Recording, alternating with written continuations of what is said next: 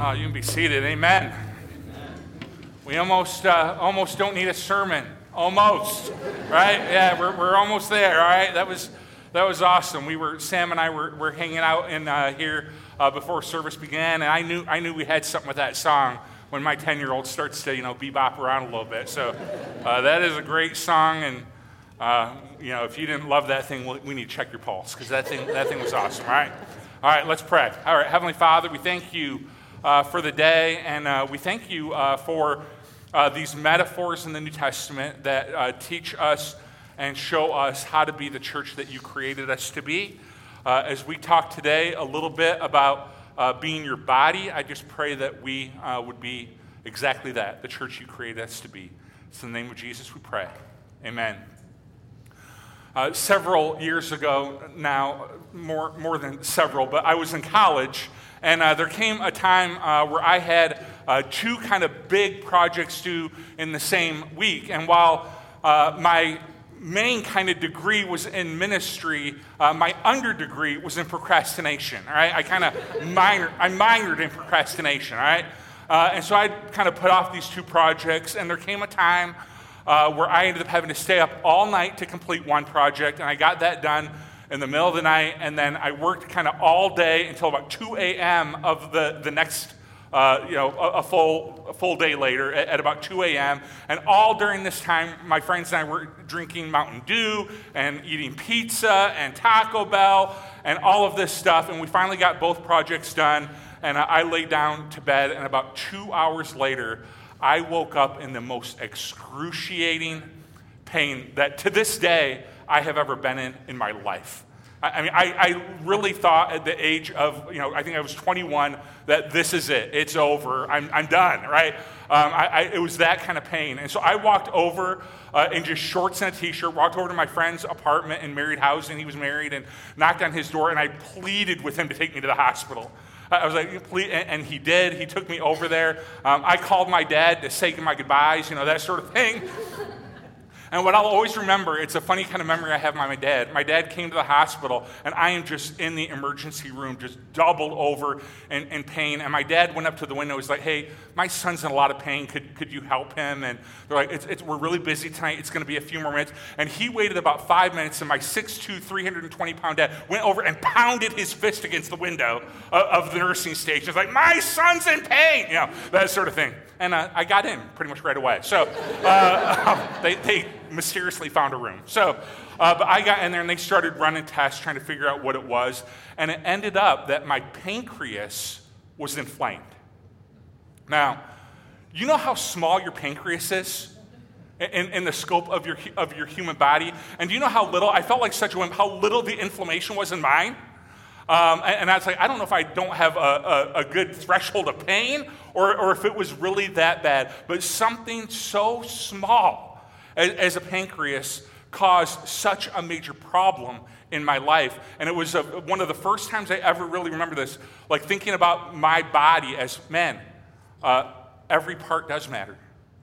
Every part is important. Every part does play a role. And this is exactly what Paul is going to teach us in 1 Corinthians 12 about the church. Um, Paul loves this metaphor of, of the church, of the, of the body, and specifically the body of, of Christ. And he's going to teach us every part, every part of the body uh, plays a role, and every part matters, and every part makes a difference. Now, the book of First Corinthians, it is a really interesting book because in it, this, was, this church was so diseased, for uh, the, the church in Corinth. They were so messed up. And if you were to read the book of First Corinthians beginning to end, I think if you were going to kind of tie one attribute to all of their issues as a church, it would be the issue of pride. And because this was such a prideful church, they argued about everything does it sound at all familiar to maybe our culture right now?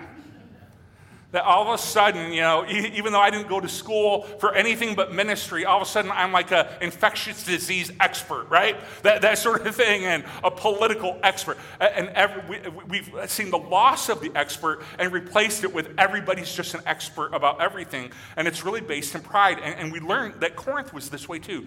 They were very prideful, and so they were fighting about everything. They were fighting about what teacher they followed and what teacher they thought was the best and why they were morally superior because they liked this certain apostle's teaching. Um, one fight was over freedom and whether or not you should exercise your freedom even if it's hurting your brother or sister. It seems kind of like a no brainer thing, right? No, you shouldn't do that. But they're, they're arguing about it. It's my freedom. It's my. Sound familiar? Right?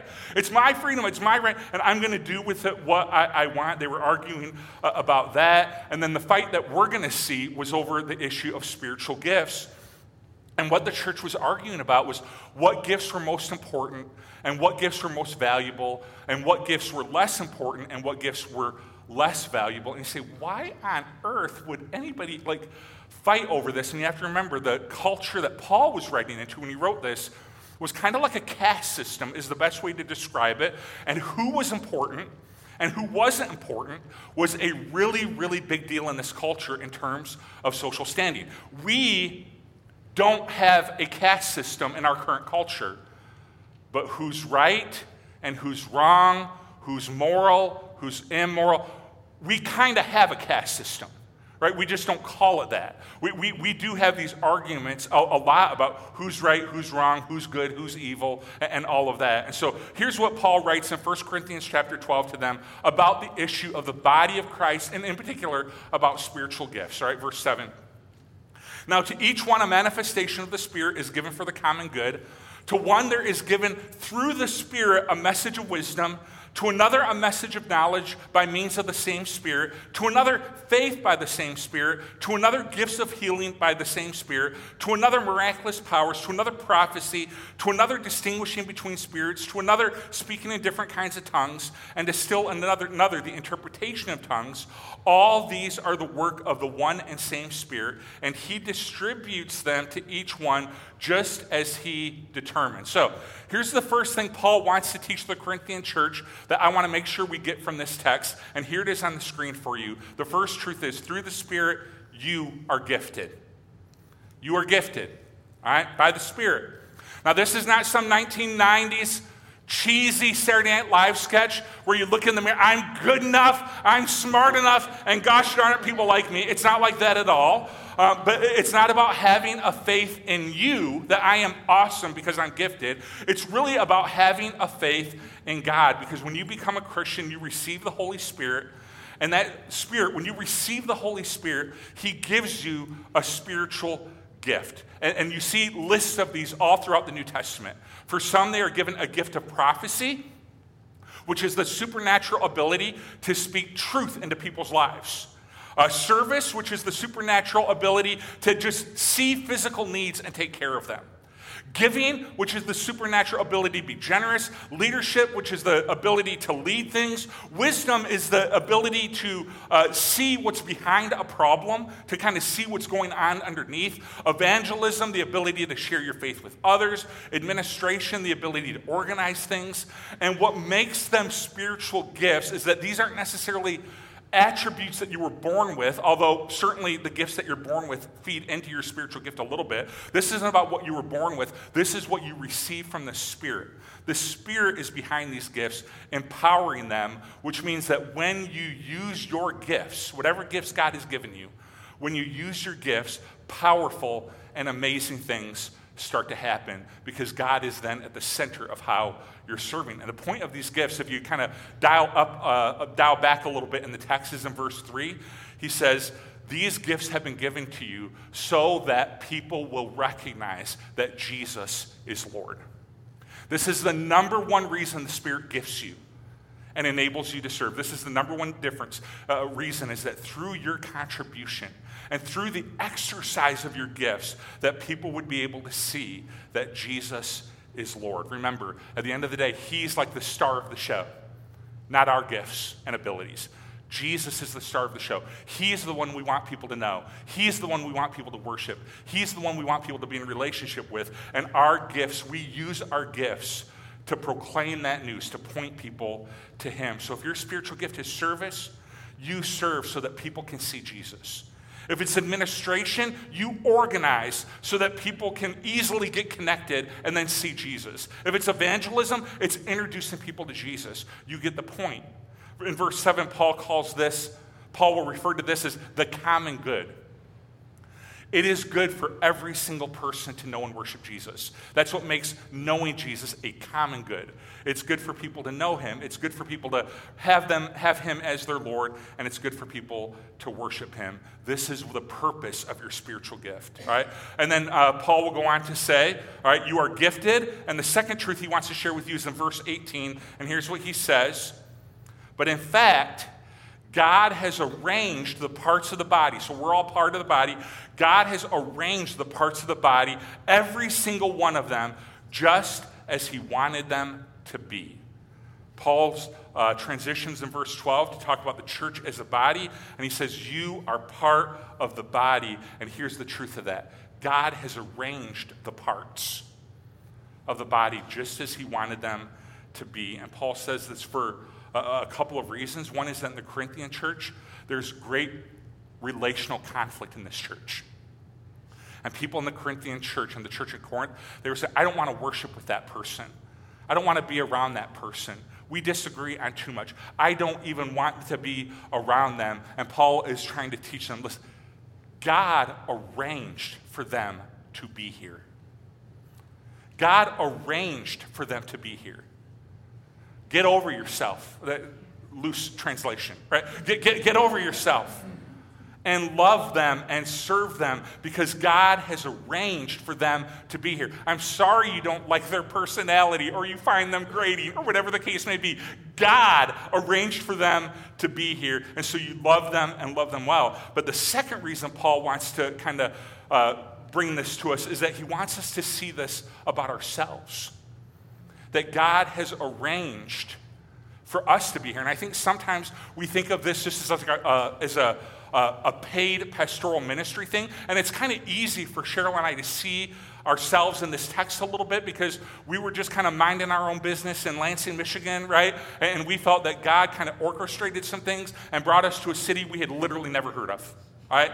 Um, and, and so we're like, oh, yeah, we see how God arranged for us to be here but God wants you to see that in yourself as well. And I think it can be harder for someone that's like, I just was born here, or yeah, even more so, or you know, I was just raised here, or, or I came here for a job, or whatever the case may be. I've just always been here. I believe, I really believe this. God arranged it. He arranged for you to be here. And rest assured, he arranged for the person sitting next to you to be here as well. This is why occasionally when uh, someone will come to our church from another church, or uh, somebody will leave our church to go to another church, right? I think that, that the thing I love to hear when that's happening is for the person to say to me, I just feel this is what God's calling us to right now. I love to hear that because I believe this text so much that He is arranging the parts of the body uh, just, just as He wanted them to be. I truly believe that God brought you here, and I think that with an understanding of uh, an understanding of that comes an understanding of intentionality and purpose. When you believe those two truths, that I am gifted, and that God has arranged for me to be where I am, that God has arranged for me to be in this church, God has arranged for me to be in this community. maybe it won't be forever, but for right now, He has arranged it. So I need to serve, and I need to serve well. Purpose comes flowing out of that.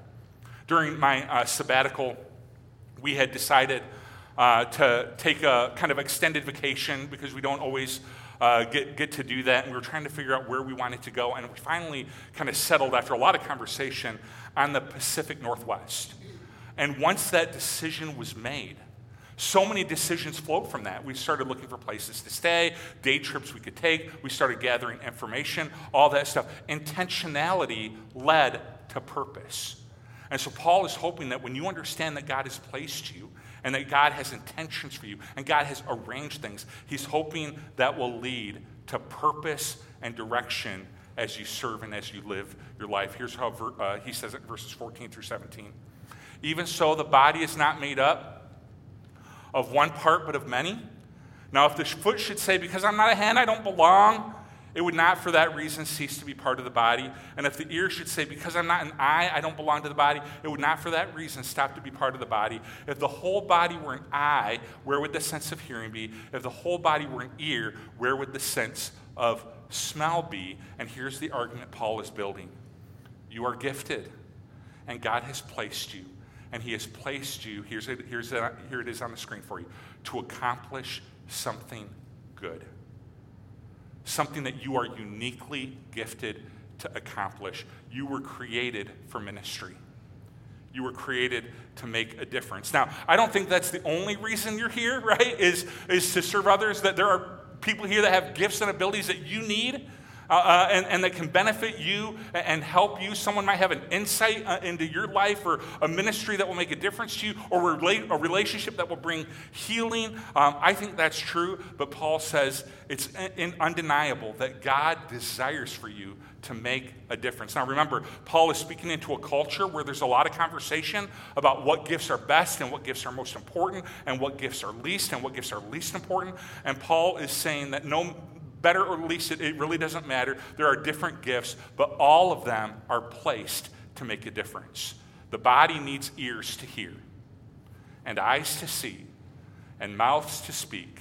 If the whole body were an eye, we'd all be in trouble. If the whole body were an ear, we'd all be in trouble. We live in a culture right now where the whole body, called the United States, is a mouth, right? And we've seen where that gets us, right? You know, everybody's preaching, everybody's talking, right? So let me ask you a question, right? What is, all right, with all this kind of groundwork being laid from Paul, what is the most important ministry in the church? What is the most crucial contribution? And sometimes when you ask that question, the temptation might just be to say, well, my contribution is the most critical, you might say to yourself. And you might have found yourself feeling that way before. That, man, I have the gift of generosity, you might say. And without that gift, the church could not keep its lights on. Or you might say, I have the gift of service, and without my gifts, the lights would be on, but the building would be falling apart. Or you might say, I have the gift of teaching, and without my gift, the lights would be on and all of that, but there'd be no spiritual understanding. And what can happen is everyone ends up thinking their gift and their contribution is most important. What is the most valuable and important gift? It's kind of a trick question because what's true? They all are. Right? They all are. They're all critically important. They're all critically crucial to us being the body of Christ. More on that in just a minute. So, Paul says when you understand all this, he's going to try to teach us two things. One is the principle of honor, is that we want to give honor where honor is due. And he's remember, he's speaking to this culture where certain gifts were honored and certain gifts were kind of set aside. And he says, No, we want to be a people of honor. Verse 22. On the contrary, those parts of the body that seem to be weaker are indispensable. And the parts that we think are less honorable, we treat with special honor. And the parts that are unpresentable, we treat with special modesty, while our presentable parts need no special treatment. But God has put the body together, together giving greater honor to the parts that lacked it, so that there should be no division in the body, but that its parts should have equal concern for each other. If one part suffers, every part suffers with it. If one part is honored, every part rejoices with it. I think there's a lot of confusing language in this text. And I read it and reread it, and I preached on this a couple years ago, and I looked at those notes trying to figure, get to the bottom of it. And here's where I think Paul is going is that there are parts of the body when it comes to gifts and abilities, there are parts of the bodies that are seen. Right? And it's easy to figure out what those are. And then there are parts of the body that are hidden, uh, kind of behind clothes. We're all grateful for that, right? That clothes are a wonderful, good thing, right? So there are ministries and spiritual gifts like mine and, and others that tend to be seen a lot. And in a church setting, those tend to get a lot of their share uh, of the honor. One of the things that I'll kind of notice sometimes um, with, with preachers is that sometimes we can become a little testy about criticism. And I, I, and I get that. Criticism kind of comes sometimes in, in, the, in the role of ministry. But man, just doing what most pastors get to do for a living, um, there is a lot of encouragement and there is a lot of grace that just comes from exercising a spiritual gift that is seen out in the open. And I'm grateful for that because here's what I know is that there are people here every day serving and not many people see them. They're not on a stage like I am right now. Not many people see them, but they're serving. And we want to make sure we honor that.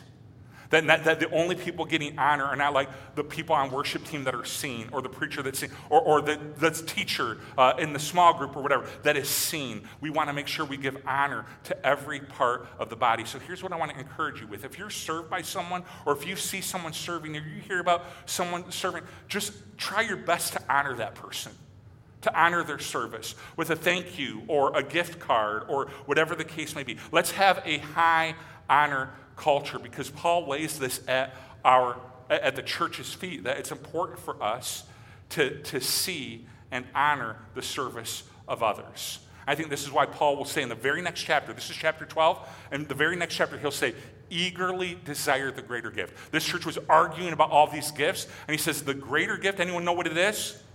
The greater gift is love. So he says, man, if you're talking about gifts that you want to um, eagerly desire, eager the gift called love that is an all play for every person, and love the people uh, around you. So he talks about having this loving and high honor culture, and here's, here's what is true. You and I are never going to see every act of service. Um, it's just impossible. So I love what Paul says in this text. God gives honor to those parts that are not presentable, those acts that are done in secret. Here's what he's saying is even when we, we try we want to have a high honor culture where just the, the people that are seen are not the only ones getting honor. We, we want to honor every contribution and every person. We, we want to make sure to do that. But some of it is impossible to honor every single person. So here's what Paul is teaching us God sees and God will honor. God sees the service. And that's an amazing truth. To the person sitting in this room right now, maybe it's not even in this church. Maybe you're just a stay at home mom or you're a, a teacher and it's a really, really high stress time, or you're making a contribution and you're like, nobody sees. Nobody honors, nobody acknowledges. If that's you, I want to remind you of Paul's words here God sees you, and God honors you. And I think that should give us so much hope and encouragement because what he's going to do is so much better than any human seeing us and, and honoring us. What God's going to do is better than an Applebee's gift card, right? It, it, it just is. I mean, uh, the Applebee's gift card, it, those are great. But when God sees and God honors, something really special happens. So he says we want to have a high honor culture when we understand what Paul has taught us. And then here's the other thing on the screen for you we want to play our part well right? If God has gifted you and God has placed you, the greatest thing you and I can do is to play our part well. Verse 27 You are the body of Christ, and each of you is a part. So I would say, man, if you are spiritually gifted as a server, serve well. Minister well, play your part well. This is part of what it means to be on the journey together, that we are always looking to serve and minister and partner together. We're looking to play our part well. So we're showing up on time. We're working to the best of our ability. We're prepared ahead of time and eager to serve. We're in the game. We're playing our part well. Some of you have maybe attended here for a while and you haven't started using your gifts yet. I want to encourage you to do that.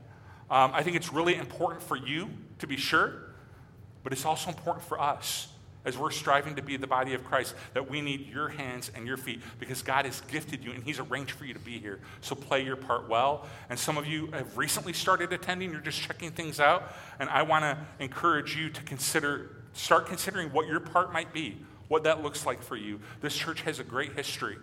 Uh, I believe even a better future. And I believe God is something up to something in us and through us. And I want you to be a part. I think one of the I think shames would be if uh, if we were to get 20 or 30 down, years down the road, and people were to, that had been here forever were, were to say, I think this terminology is the sad terminology. Look at what God did through them. Look at what God did through them. I want you to be able to say, look at what God did through us. Want you to play a part and to play your part well. I love watching uh, kids grow. My, my uh, little kids, you know, my son's kind of slowing down as, as he's getting older, but it is fun to watch kids grow up, and especially, like, you, you remember, like, the first time they notice their hand, and they're like, whoa. What is this good news, right? The, the, first time they, or the first time they start walking and they get a big smile on their face and like, this is happening right now. Look at me, I'm walking. You know, I, I love watching kids kind of discover those sorts of things and, and, and to grow. And one of the things that I love about the image of the body is that a reminder that through the church, the church is the body of Christ. The church is the body of Christ. And it's through the body that our culture will get to see Jesus, which is awesome. It's through the body that we get to see his compassion and his grace and his service and his message. It is through the body of Christ. And, I, and you said there's a distinction here because in our, in our American culture, where we tend to be very individualistic, we tend to ask, How can I be like Jesus? And there's nothing wrong with that question. That's a good question to ask.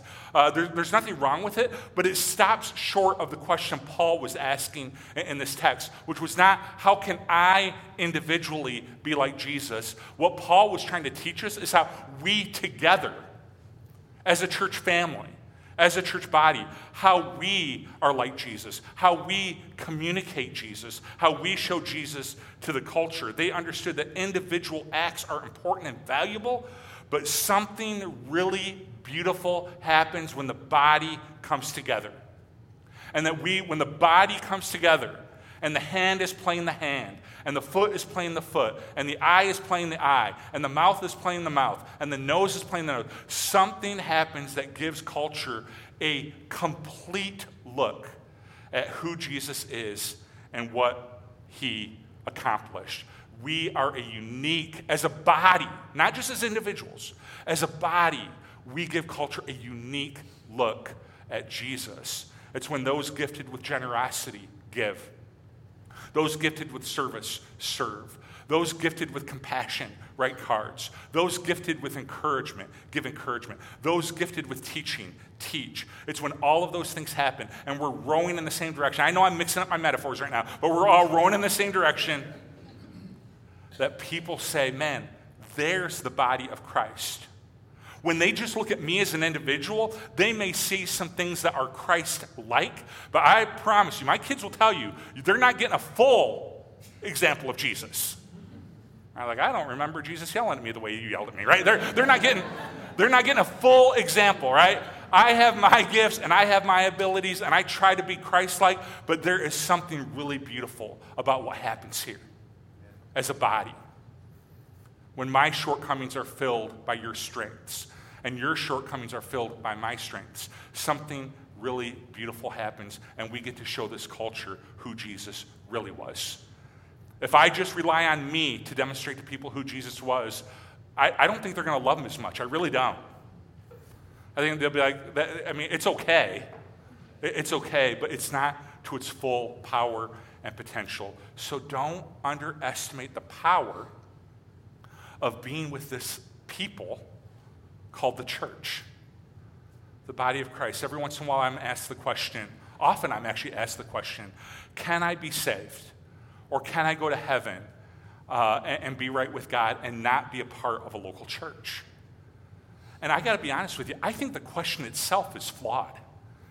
Um, I, I, think um, if you were to force me to answer, I would say, yes, God can do anything. I suppose that is true. But the question itself is flawed because it's overconsumed with what God is going to do for me as an individual, and it's underconsumed with what God is trying to do in this world. That's the problem with the question. It's like, I would like my get out of hell free card. Jesus, here it is. Please stamp it. You and I are going to be okay. And I'm just going to go. It's overconsumed with what he wants to do individually. Uh, it's overconsumed by that, and it's underconsumed with what exactly is God trying to do in this world. So the right, right question is not, can I be saved without the church? The right question, I think, is, can I individually accomplish alone what God wants to accomplish through his local church? And the answer to that is no. Can I individually accomplish what God wants to accomplish through this body called the church? Even on a corporate, individual, small level like us? The answer to that is absolutely no. Can I give mi- uh, to missions individually the way the local church gives to missions? No. I don't know what you guys think I, how much I make for a living, but the answer to that's no, right? I can't do that. Neither can you. Can I serve the amount of people as an individual that will be served this week by the local church? No. Can I have influence individually uh, that, that is greater than the influence that will happen just when we leave this place as a, as a church and go to lunch? Can I have that influence in a single week that we can have corporately? No. Can I give more? No. Can I share more? No. Can I make a difference more? No. Not as an individual. The local church is the body of Christ. Is the local church perfect?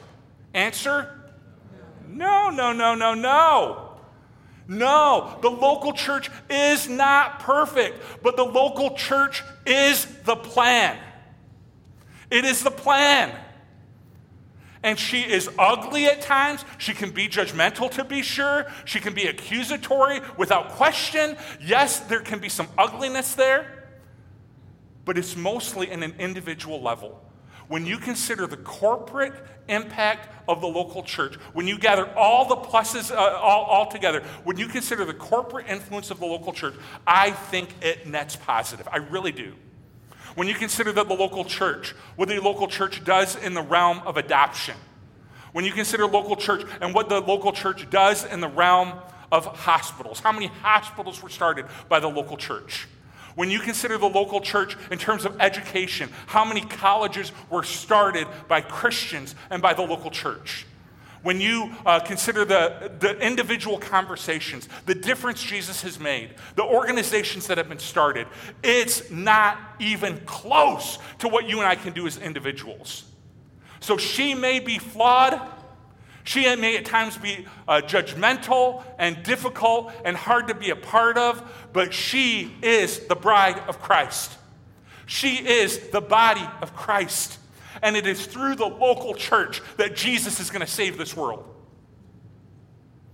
So I think it's the wrong question of can I go to heaven and not be a part of the local church? I just think it's the wrong question. I think, I think it's the wrong question can I make the difference that the local church can make individually by myself without her? And the answer to that is no. So let's join in with our gifts.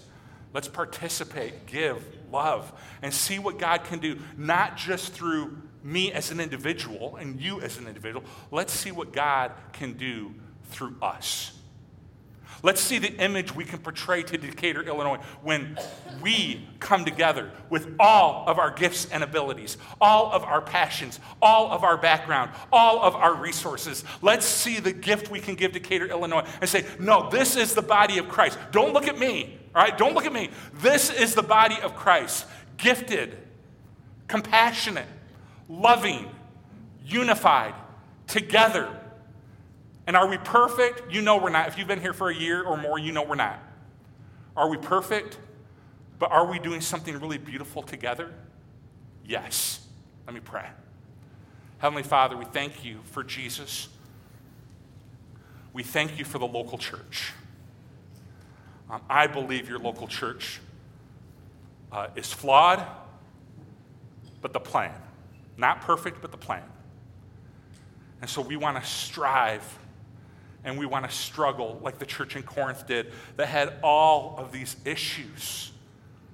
They're fighting about apostleship, they're fighting about gifts. They're fighting about a man caught in sin. They're fighting about every single thing.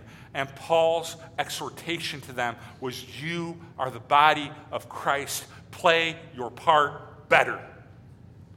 You're better than this, Corinth. And so while we don't have those issues here at Northwest, we want the same exhortation to be unified, to be using our gifts, to be loving with one another, and to give this gift to Macon County. And say, this is what Jesus looks like. Don't look at me as an individual. Look at the local church. This is the body of Christ. And I play a part in it. We play a part in it. But together, we give this world an image that is incredible an image of you, Jesus. as we spend a few minutes right now receiving communion, may our eyes be focused on you. May we consider our part as we leave this place, but over the next few minutes, may we consider your part that you played, the forgiveness of sins you offer, so that the church could even be a thing. It's in the name of Jesus we pray. Amen. We are going to receive communion right now. It's an opportunity to reflect on his contribution and the way that he forgives us as a body, even. The way that he forgives us and shows us grace so that we can know that we're a part of something really special called the local church. And it's because of his sacrifice on the cross that it's possible. You'll find uh, two cups stacked on top of each other. The bread represents his body, the juice represents his blood. And you can receive those whenever you're ready. Uh, uh, excuse me, reflect on those as, uh, as we wait, and then I'll come up and we'll receive it all together as a church family, um, all at the same time. As a show, we started doing this a few years ago. It's kind of just a show of unity, um, as a show of unity that we are the body of Christ. We are forgiven uh, together. We are in this together. We are moving forward together. So we'll receive it all together in a few minutes. His body given for us, His blood poured out. Jesus, we thank you for the gift of the local church. Not perfect, but the plan. Help us to do well. Help us to be the people you created us to be. It is in the name of Jesus we pray. Amen. Hey, God bless you guys. You can stand up. We're going to close with one last song, and uh, we'll close out uh, this series next Sunday, Labor Day uh, weekend, and then go into Romans from there. So God bless you guys. Are you past the point of weary? Is your burden weighing heavy? Is it all too much to carry? Let me tell you.